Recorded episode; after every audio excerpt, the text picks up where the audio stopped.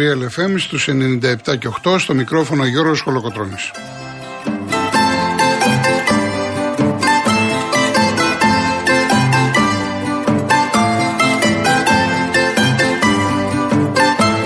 Τηλέφωνο επικοινωνίας 211-200-8200. Επαναλαμβάνω 211-200-8200. Η κυρία Ιωάννα Φιλιππή είναι σήμερα στο τηλεφωνικό κέντρο. Ο κύριος Αντώνης Μουρτάκης στη ρυθμίση του ήχου.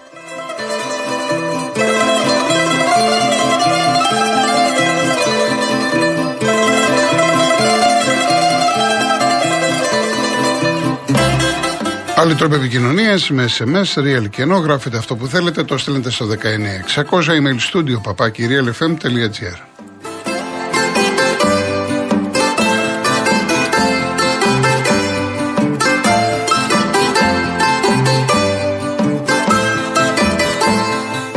Κυρίες Δεσποινίδες και κύριοι, καλό σας μεσημέρι. Το πρώτο μήνυμα μου ήρθε από έναν εκπαιδευτικό, τον κύριο Θήμιο, από την Ουρανούπολη, ο οποίος ε, θέλει να σχολιάσω το γκολ του Άρη που δεν μέτρησε χθες στον αγώνα με τον Ολυμπιακό.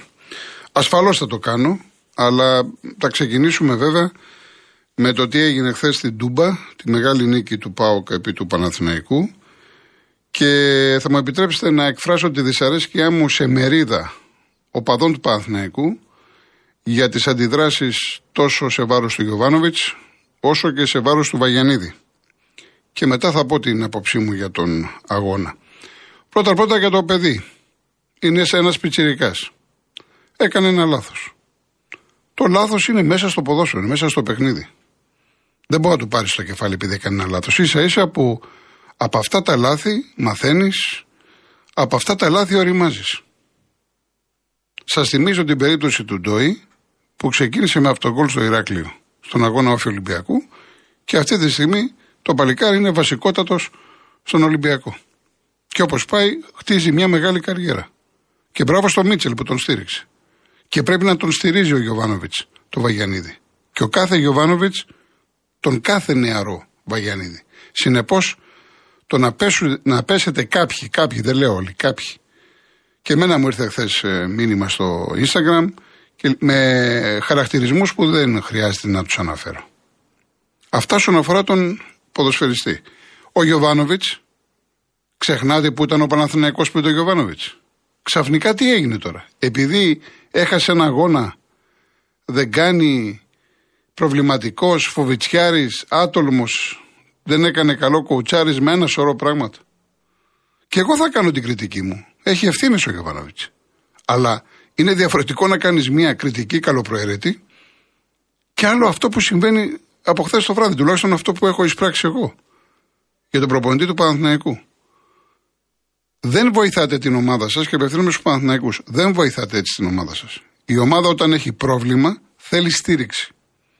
Την Κυριακή έχει ένα δύσκολο μάτς με τον Πάοκ, πρέπει να το πάρεις. Άρα, επειδή οι παίκτες ψυχολογικά τώρα θα είναι πιεσμένοι, έχουν την ανάγκη των οπαδών. Θα γεμίσουν το γήπεδο, θέλουν συμπαράσταση. Άμα είναι με το πρώτο σφυρίγματα, ιστορίες και ο ποδοσφαιριστής να αισθάνεται ή ο προπονητής ότι χάνεται η εμπιστοσύνη στο πρόσωπό του, αυτόματα δημιουργείται πρόβλημα στην ομάδα. Διότι το πνευματικό κομμάτι είναι πάρα πολύ σοβαρό όταν μιλάμε για ομαδικό αθλητισμό.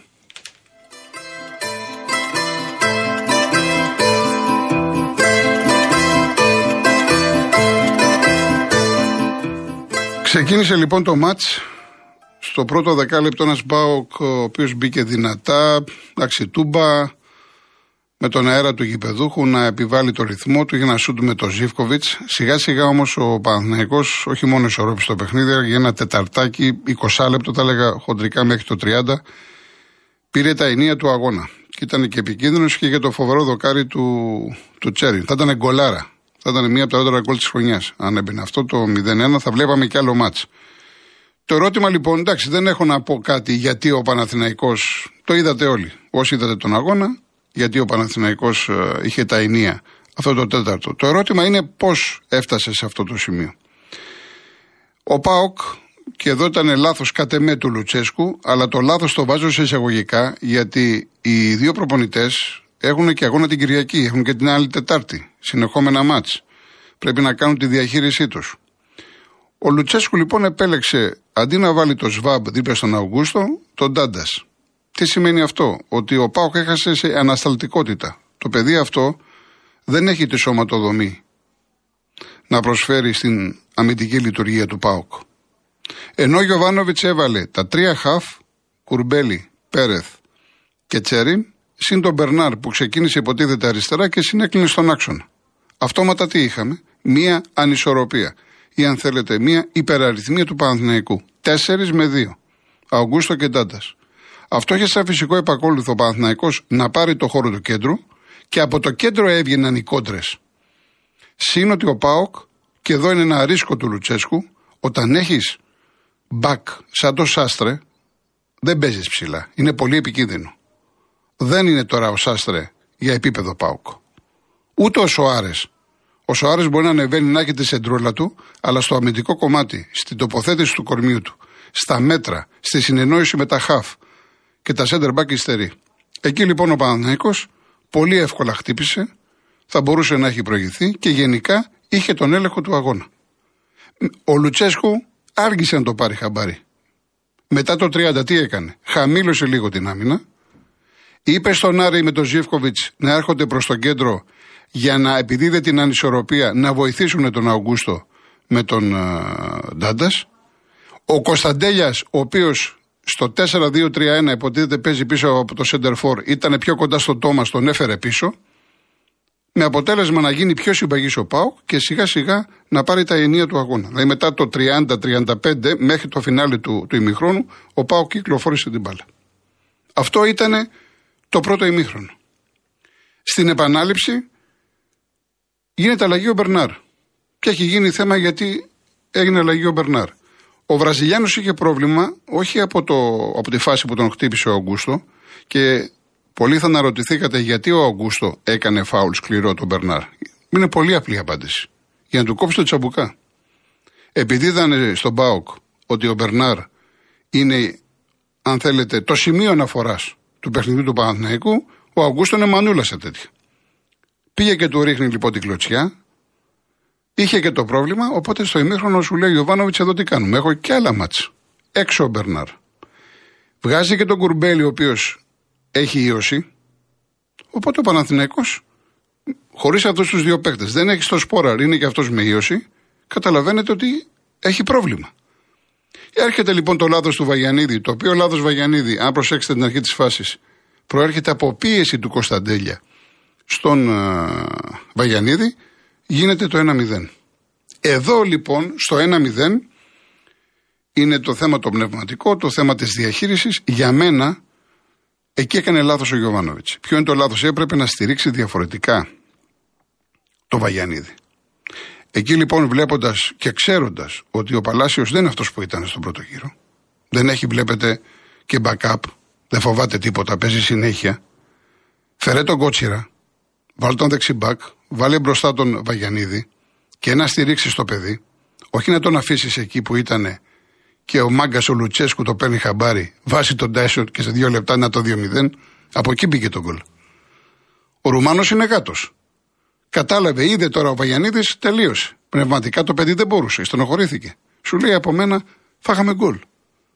Βάζει και τον Τάισον με τρεις εβδομάδες προετοιμασία και έκανε το 2-0. Σαφώς ο, ο Λουτσέσκου ξέρει πολλά από τον πατέρα του, γιατί ο πατέρας του τον είχε το, το, στη Σαχτάρ τον Τάισον. Του έχει μιλήσει, ξέρει τις δυνατότητές του. Είναι απροπόνητο, αλλά την μπάλα δεν την ξέχασε. Σου λέει μέσα για 10 λεπτά, ένα τέταρτο μπορεί να παίξει. Και είδατε πάρα πολύ ωραίο γκολ που έβαλε το δεύτερο. Έτσι λοιπόν έγινε το 2-0 και από εκεί και πέρα τον Παναθηναϊκό τον είχε πάρει η κατοβόλτα. Καμία σχέση ο Παναθηναϊκός του δευτέρου ημιχρόνου με τον Παναθηναϊκό του πρώτου ημίχρονου. Όπως ο Πάουκ ξεκίνησε στο δεκάλεπτο, παίζει μετά το 30 και στο δεύτερο ημίχρονο του ήταν δικό του, του ανήκε. Ξύπνησε και τούμπα, ένας Πάουκ με ορμή, ένας Πάουκ που έφερε ποιότητα από τον πάγκο. Δηλαδή, κοιτάς τον πάγκο του Παναθηναϊκού και λέει ο Γιωβάνοβιτς, ποιους να βάλω, αυτούς έχω.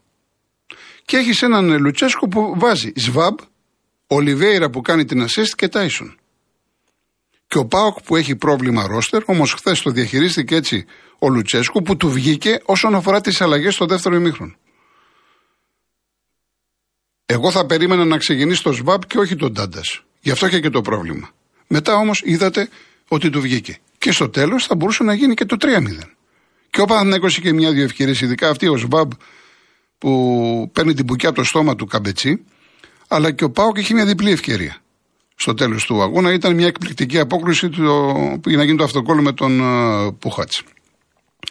Σημασία έχει ότι τουλάχιστον σαν γενική εικόνα είδαμε έναν Πάοκ να παίζει σαν να είναι τελικός και σωστά το είδε διότι η επόμενη αντίπαλος είναι η Λαμία άρα πάει τελικό ενώ ο Παναθηναϊκός δεν το είδε κατά τη γνώμη μου έτσι. Προσέξτε για να μην παρεξηγηθώ.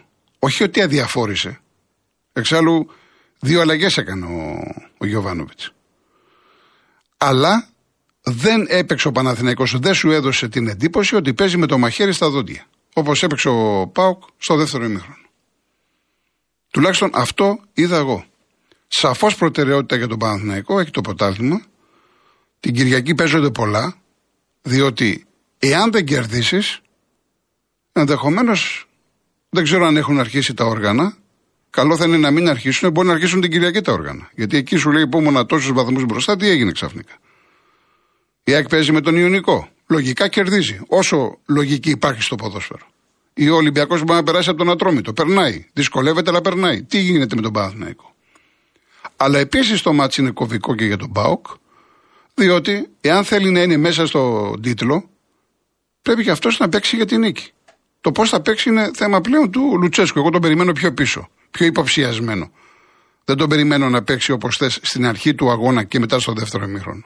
Γιατί σαφώς και ο Λουτσέσκου τις αδυναμίες τις ε, ξέρει τη ομάδα του. Έχει και αυτός προβλήματα. Έτσι λοιπόν έγινε αυτό το 2-0, το οποίο είναι πολύ σημαντικό προβάδισμα για τον ΠΑΟΚ. Δεν έχει τελειώσει κάτι. Μιλάμε για ποδόσφαιρο. Πλέον, όσοι δεν το έχετε πάρει χαμπάρι, δεν υπάρχει εκτός έδρας γκολ. Αλλά σαφώς ο ΠΑΟΚ έχει το προβάδισμα, δεν το συζητάμε. Είναι 2-0, είσαι ο ΠΑΟΚ, είσαι ανεβασμένος. Φάνηκε αυτό και στο δεύτερο ημίχρονο. Έχεις επιλογές. Από εκεί και πέρα ο Παναθηναϊκός πληρώνει αυτό το οποίο εγώ φωνάσω εδώ και μήνες. Ότι κύριε Γιωβάνοβιτς, ε, αυτό του χρεώνω. Κύριε Γιωβάνοβιτς, πρέπει να κάνεις μεταγραφές. Αυτή τη στιγμή ώρα, πήρες, ή πήρες ένα αριστερό μπακ και πήρες τον Ούγκρο το μέσο που δεν έπαιξε και χθες, δεν είναι έτοιμος και δεν ξέρουμε αν είναι έτοιμος. Ο Παναθηναϊκός ήξερες ότι έχεις φτωχό ρόστερ. Γιατί δεν έκανες μεταγραφές; Ήξερες ότι θα έρθουν τα ντέρμπι. Ήξερες ότι η ομάδα έχει αδυναμίες. Με την ΑΕΚ εξουδετέρωσε τον αντίπαλο, σε εξουδετέρωσε όμως έχασες. Με τον Ολυμπιακό ήταν καλύτερος όδικες με πέναλτι.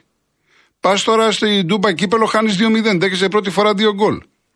Και όλα αυτά, δεύτερος γύρος και μετά από προετοιμασία στην Κύπρο. Άρα είσαι εκτεθειμένος απέναντι στον κόσμο.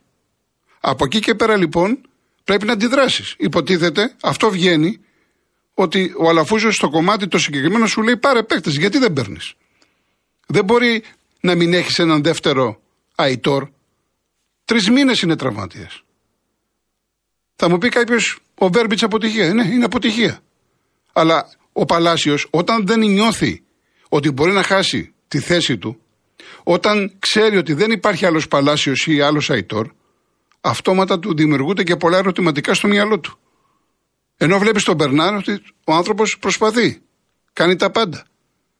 Δεν βλέπουμε όμως τον Μπερνάρ αυτό που δίνει μέσα στο γήπεδο σε άλλους ποδοσφαιριστές.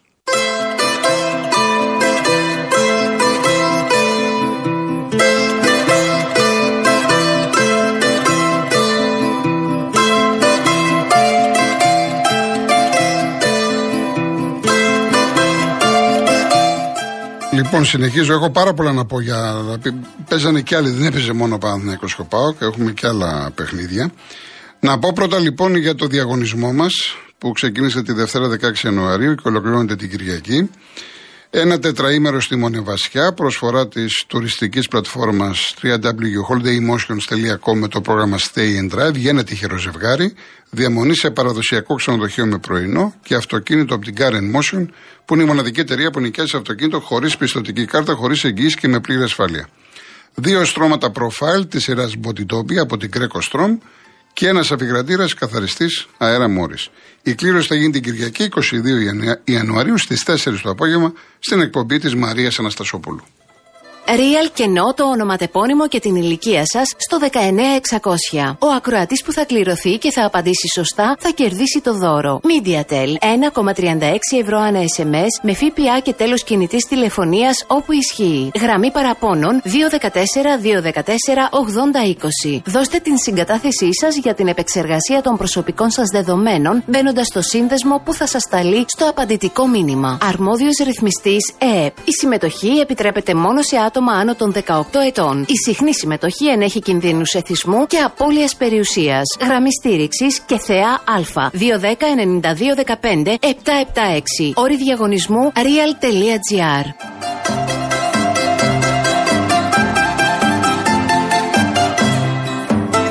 Θα πω και αύριο για Παναθηναϊκό και πάω και για τον Γιωβάνοβιτς και άλλα πράγματα. Έτσι. Ε, γιατί βλέπω τώρα κάποια σχόλια. Εντάξει, Σεβαστά, σεβαστά τα πάντα. Λοιπόν, ε, Ολυμπιακός Άρης, επειδή συζητείτε πολύ το γκολ, θέλω να, να το προσέξουμε λίγο, δεν είναι απλό. Φαίνεται απλό γιατί και εγώ ε, απόρρισα και απορώ γιατί ο διαιτητής ο Πορτοκάλος σφύριξε πριν η μπάλα καταλήξει στα δίχτυα. Έτσι, αυτό είναι πολύ σημαντικό που σας λέω. Όσοι είδατε τον αγώνα. Όσοι δεν τον είδατε, μπορείτε βέβαια να μπείτε στα site, έχουν τη φάση τη συγκεκριμένη, όπου θα δείτε ότι την ώρα που είναι στον αέρα, ο διαιτητής σφυρίζει. Τώρα έδωσε λέει φάουλ τον Καμαρά, στον Κασάμι δεν υπάρχει κανένα φάουλ. Δηλαδή, όσες φορές έχω δει τη φάση, δεν βλέπω τίποτα. Εγώ βλέπω ένα κανονικό γκολ του Άρη. Έτσι. Τώρα, ποιο είναι το λεπτό σημείο. Εάν ο διαιτητής δεν σφύριζε, θα πηγαίναμε στο VAR. Στο VAR όμως, εγώ δεν μπορώ να ξέρω τι θα έδινε, τι θα έλεγε ο βαρίστας στο διαιτητή, γιατί ο Αμπουμπακάρ Καμαρά του Άρη είναι μπροστά στον Τζολάκη. Όπως το βλέπω εγώ, δεν επηρεάζει τη φάση, δηλαδή δεν συμμετέχει ο Αμπουμπακάρ στην πορεία της μπάλας. Η μπάλα πάει στα δίχτυα. Ποιος εμένα όμως μου εγγυάται ότι ο βαρίστας δεν θα το έπαιρνε αυτό ότι είχε συμμετοχή ο Μπουμπακάρ. Μπορεί να μου το πει κανένας. Εάν λοιπόν πήγαινε στο βαρ, γιατί τώρα το βαρ δεν μπορούσε να παρέμβει. Αν πήγαινε στο βαρ, το αποκλείω να, έδινα, να έδιναν φάουλ, το μόνο που μπορούσαν να δώσουν offside τον Αμπουμπακάρ Καμαρά, ο οποίος είναι μπροστά στο τζολάκι. Είναι ξεκάθαρο αυτό. Όσον αφορά την συγκεκριμένη φάση, ο Άρης φωνάζει, ήταν ο Καρυπίδης, Πήγε λέει στο διαιτητή, ο Άρης εξέδωσε ανακοίνωση και γενικά το έχει ανάψει το ματσάκι για τη ρεβάνση. Την άλλη εβδομάδα, την άλλη Τετάρτη στη Θεσσαλονίκη στο Χαριλάου.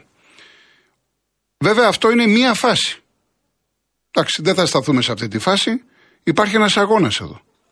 Ο Ολυμπιακός, δεν σας το κρύβω ότι μου έκανε εντύπωση πως σε έναν αγώνα τέτοιο με τέτοια σημασία ο Μίτσελ προχώρησε σε νέα αλλαγές. Κράτησε τον Ντόι και τον Χουάνκ. Μου έκανε εντύπωση. Μεγάλο ρίσκο από τον Ισπανό. Και του βγήκε. Μάλιστα πριν τον αγώνα που έβλεπα στην Κοσμοτέ, έλεγε ο Μίτσελ: Εγώ θα είμαι ευχαριστημένος και με το 1-0. Και κέρδισε ο Ολυμπιακός με 1-0. Το ερώτημα λοιπόν που τίθεται τώρα για τον προπονητή του Ολυμπιακού είναι από τους παίκτες που χρησιμοποίησες, σου έκλεισε κάποιος στο μάτι ότι ξέρεις κάτι, Μίτσελ με αδική. Εγώ δεν είδα. Θα μου, ο Τζολάκης έκανε την, μια απόκρουση και γενικά ήταν σταθερός. Αλλά παίζει ο Πασχαλάκης. Ο Ανδρούτσος είχε την πολύ ωραία προσωπική ενέργεια που έδωσε έτοιμο γκολ στον Ροντρίγκες. Και ο Σαμασέκου, ο οποίος δημιουργικά τον βλέπεις διστακτικό, ανασταλτικά διαβάζει τα μάτς και δείχνει όριμος, έχει τρεξίματα. Και το έχω ξαναπεί και μπορεί να βοηθήσει. Από εκεί και πέρα ο Ολυμπιακός, στα δικά μου μάτια, ήταν άχρωμος και είναι λογικό διότι με εννέα αλλαγές, τι περιμένεις; Η ομάδα δεν έχει συνοχή, δεν έχει χημεία. Είναι λογικότατο αυτό. Με εννέα αλλαγές. Θες να κάνεις τις αλλαγές σου, κύριε Μίτσελ, κάνε δύο, τρεις, τέσσερις. Εννέα αλλαγές. Εντάξει, αυτά αφορούν τον προπονητή του Ολυμπιακού. Δηλαδή ποιοτικά δεν είδαμε κάτι το ιδιαίτερο. Παρόλα αυτά όμως, είδαμε έναν Ολυμπιακό στο δεύτερο, ο οποίος ναι, με θα μπορούσε να δεχτεί γκολ, γιατί είχε το δοκάριο Καμάτσο και του Μπράμπετς στο τέλος. Δεν ξέρω βέβαια του Καμάτσο αν υπάρχει υποψία offside, εντάξει, έπρεπε να το δούμε με βάρ και λοιπά. Εάν έπαινε κόλ και, και λοιπά. Ε, Όμως στο τέλος ο Ολυμπιακός ε, έβαλε μέσα χάμες, έβαλε μέσα μπαγκαμπού, η ομάδα συνήρθε, ε, είχε με, με τον μπαγκαμπού, είχε με τον μπουχαλάκι, θα μπορούσε να σκοράρει. Θα μπορούσε να βάλει και ένα δεύτερο τέρμα. Όσον αφορά τον Άρη, τον περίμενα καλύτερο, διότι ήταν ουσιαστικά η ίδια ομάδα, με μια-δυο αλλαγές, και έχεις απέναντί στον Ολυμπιακό με νέα αλλαγές. Και εσύ, σαν Άρης, ο πρώτος σου στόχος είναι το κύπελο. Δεν είδα εγώ ομάδα να, να μπαίνει μέσα και να φτύνει αίμα που λέμε. Ο γνωστός Άρης με καλούς χειριστές. Μια ομάδα η οποία όταν φτάνει έξω από την περιοχή δεν έχει σχέδιο. Δεν έχει υπομονή, δεν έχει τελική προσπάθεια, είναι άτολμος, δεν παίρνει γρήγορα αποφάσεις. Ο Άρης αυτό πληρώνει. Εγώ θα περίμενα λοιπόν από τον Άρη περισσότερα πράγματα από την αρχή της σεζόν, όχι, όχι βέβαια τώρα. Και παρόλα αυτά, επαναλαμβάνω, είχε φάση να κάνει.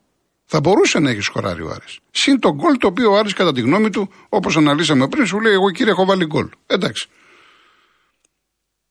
Το, ο αγώνας της Θεσσαλονίκης είναι δύσκολος. Πάρα πολύ δύσκολος.